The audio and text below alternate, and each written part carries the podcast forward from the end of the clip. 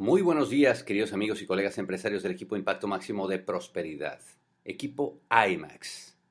IMAX Network Team, por este lado su diamante ejecutivo rumbo a Corona, Sergio Rivera, con este podcast Doble X de Actitud, transmitiendo desde la ciudad de Dallas, en el estado de Texas, a punto de comenzar un seminario eh, para el equipo IMAX por acá, muy feliz junto con Charo, muy eh, animado, muy ilusionado por esta ola de crecimiento que se viene. Y el, hablando el día de hoy respecto a la mentalidad y muy específicamente respecto a la filosofía que tiene un ganador. Pues eh, ustedes saben que damos los planes todos los días y ustedes saben que hablamos con la gente todos los días y uno pues siempre no deja de, estar enfrente de la gente y mirar esos ojos y ver a, todo un mundo de gente, un mar de gente, pues tratando de concebir una idea de cambio en su vida.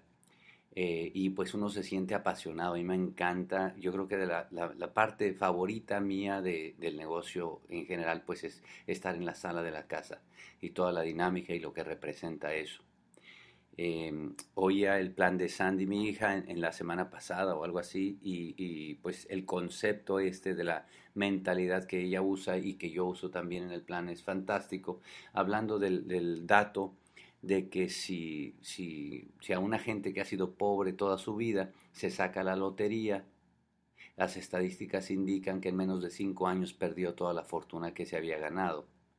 Y esto es, siempre le explicamos a la gente, es por la mentalidad, tiene mentalidad de pobre y por lo tanto, aunque tiene una fortuna en sus manos, pues termina perdiéndola. Lo mismo pasa al revés, gente que ha tenido una, que ha sido rico toda su vida, que está acostumbrado, que ha sido por generaciones rico, es rico, eh, pierde su fortuna y antes de cinco años recupera otra fortuna otra vez por, por su mentalidad, porque tiene mentalidad de rico. Hoy día ustedes y yo entendemos que en realidad es mucho más allá que la mentalidad. Hoy día, a través del estudio y de este maravilloso eh, sistema educativo que, entendemos, que tenemos, entendemos que es mucho más allá de la mentalidad y tiene que ver con el cambio en la filosofía que incluye mucho más allá que solamente mentalidad. Pero bueno, uno lo explica así para, para toda la gente terrestre, toda la gente normal. Ustedes y yo somos anormales, pero toda esa gente normal, pues para que más o menos le, le entre a su, a su mente, aunque todavía no entra a su corazón, entra por lo menos a la parte de la razón, pues entender de que es verdad, así sucede. Así que muchachos, pues ustedes y yo estamos en un proceso de transformar nuestra filosofía. Ayer platicaba también dando el plan que pues José Bobadilla se calificó día, eh, embajador corona, el nivel más alto que hay en el negocio en solamente 10 años. Y lo hizo por su diferente filosofía, su diferente mentalidad. Si tú vas y te acercas a ver el estilo de vida que vive José y, e imitas lo que hace José, no te vas a calificar eh, embajador corona en 10 años, tal vez, si no tienes la misma mentalidad, la misma filosofía, porque no son las acciones, es lo que está dentro de la mente y de, y de la filosofía que tenemos cada uno de nosotros. Así que el cambio que tú y yo tenemos que hacer es un cambio en la filosofía y la cosa aquí es que la filosofía abarca una serie de cosas, abarca una actitud mental.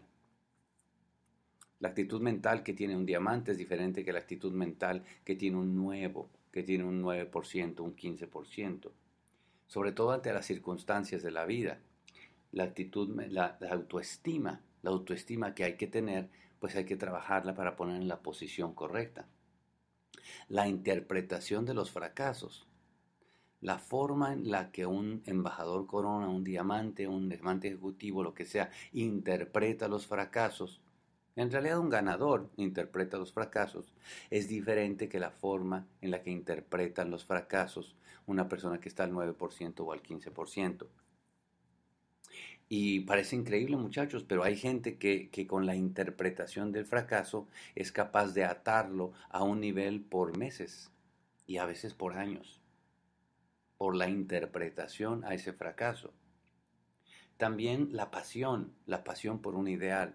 El apasionarse por un ideal es diferente a la hora que tú comparas las filosofías de la gente ganadora. ¿Qué tal la parte de la contribución? El hacerte parte de algo. Así que muchachos, la cosa es que, ok, si el cambio está en cambiar la filosofía, ¿dónde cambias la filosofía? Qué lindo sería como en las películas, ¿no? Como en la de Matrix poderte conectar a algo, a un aparato externo que se te meta al cerebro y te ponga un programa, programa para ser diamante, programa para ser doble diamante, programa para ser eh, embajador corona, y que entonces pues automáticamente con ese cambio que te inyectaran o que te pusieran en la mente, automáticamente cambias la filosofía y automáticamente empiezas a sentir y actuar en consecuencia. La cosa es que en la vida real de momento eso no funciona. Entonces, ¿cómo cambias tu filosofía? Bueno, pues hoy quise hacerte algunas reflexiones que tienen que ver con eso. La primera cosa que quiero decirte es que tenemos que empezar por aceptarlo. El nivel de aceptación es un nivel clave, es un nivel de cambio, es un nivel de trascendencia cuando uno acepta que con la filosofía que tiene hasta el día de hoy vive como vive hasta el día de hoy. Cuánto trabajo cuesta para alguna gente que pues eh, se compró en alguna parte de la vida que la idea era tener la razón y defender la razón y yo estoy en lo correcto y nadie me va a sacar de aquí y no necesito el sistema, y yo no quiero la terapia, yo no necesito las reuniones, que flojera, depende si cae la convención en una época que yo no tenga eh, vacaciones, tra, tra, tra, qué difícil es para alguna gente pues que acepten, que pongan el pie adelante al frente, levanten la mano y digan, acepto que lo que necesito es un cambio en la filosofía. ¿Cuánto cuesta? A veces tú y yo los tenemos invitados en las reuniones, a veces esa persona con esa mirada soberbia, a, que, a veces esa persona que tiene los brazos cruzados, que dice a mí nadie me va a convencer de esto, a veces esa persona que cuestiona, pues sabes qué, yo no necesito otra cosa para ser feliz, con lo que yo hago no sé cuánto y uno se da cuenta que de aquí a que esa persona dé el, paso, el paso casi cuántico, de que llegue a aceptar que lo que necesita es cambiar la filosofía, uy, es increíble. ¿Y cuántas veces tú y yo no hemos visto gente que nunca llegó a niveles grandes porque nunca aceptó que necesitaba cambiar la filosofía?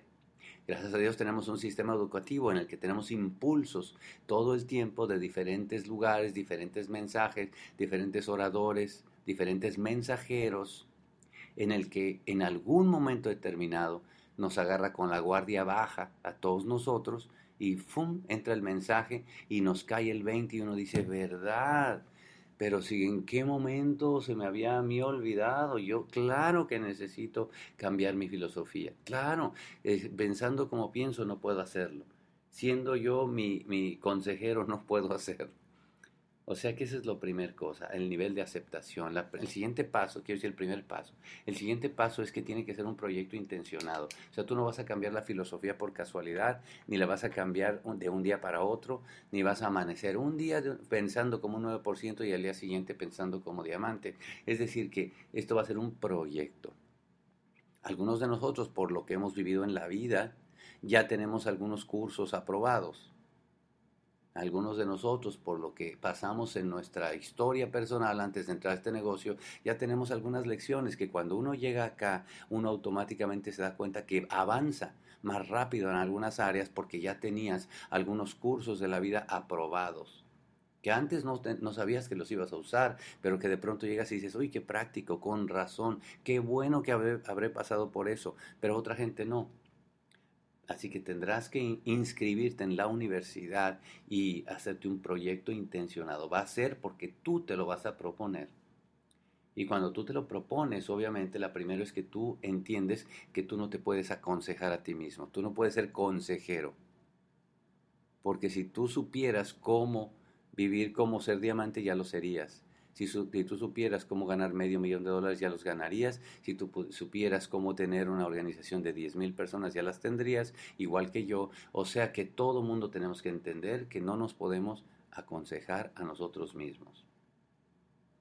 La segunda cosa en la que creo que hay que construir bastante, y esto va a aumentar mucho el valor de cada uno de nosotros personal, es aumentar el valor de nuestra palabra.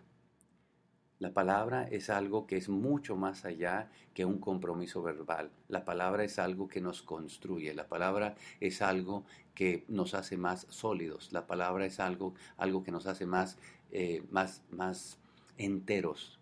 La palabra es algo que nos hace más justamente íntegros. Tenemos que aumentar ese valor de nuestra palabra, darla con más cuidado.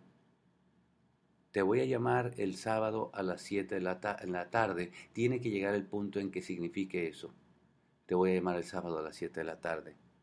Nuestra palabra cada vez tiene que tener más valor y si aumentamos el valor de las palabras, automáticamente estamos creciendo en nuestra filosofía. Nuestra filosofía empieza a significar que cumplimos cuando decimos algo. La siguiente cosa es, tenemos que sentir, ¿qué significa ser importante en un proyecto más grande? En un proyecto que beneficie a muchas más personas que a uno mismo. En esa parte, muchachos, lo que tenemos que hacer es trabajar en nuestro nivel de compromiso y responsabilidad. Ya les he platicado que Hugo Kerkhoff tiene una plática maravillosa respecto a eso. Pero efectivamente, muchachos, hay que hay que trabajar todo mundo en, en hacerse parte de una responsabilidad y que podamos hacer solos, solos. Cuando tú dices, no te preocupes, ¿qué es lo que hay que hacer? Yo me encargo de esta partecita, esta parte del proyecto, nadie se preocupe, yo me encargo de hacerla. Y esa partecita de uno responsabilizarse de un pedazo de un proyecto, y saber que uno cumple no solamente la palabra ahora, sino cumple con el pedacito de proyecto, sabiendo que ese pedacito va a ser por el bien de un equipo, de una causa, de un bien mucho más grande que todos nosotros, automáticamente estamos entrando a niveles de una filosofía ganadora. Y obviamente cuando estamos entrando en una filosofía ganadora, no solamente cambiando la mentalidad, cambiando los puntos de filosofía, automáticamente se siente nuestra presencia diferente. De inmediato cambiamos la atmósfera, la energía, los problemas ya no parecen problemas. Ahora entendemos que todo tiene una solución. No te preocupes, todo tiene una solución. Y ahora nuestras conversaciones comienzan así a cambiar. Ahora nuestras conversaciones comienzan a proyectar. No te preocupes, todo va a estar bien, todo pasa para bien, tranquilo, lo vamos a resolver. Habrá alguna manera y la gente empieza a vibrar dentro de nosotros que ha cambiado nuestra filosofía. Muchachos, estoy muy orgulloso de todos ustedes, estoy muy orgulloso de todo lo que estamos haciendo. Ha sido un año que va terminando realmente grandioso el nivel de la filosofía de equipo IMAX aumentó considerablemente. Tenemos ahora pisando mucho más fuerte, ya se siente nuestra pisada, se siente nuestra mirada como equipo, se siente nuestra palabra con mucho más fuerza. Y saben qué, prepárense, porque los próximos cinco años vamos a hacer explosión de niveles, muchachos, en equipo IMAX. La filosofía ganadora y tú eres parte de ella.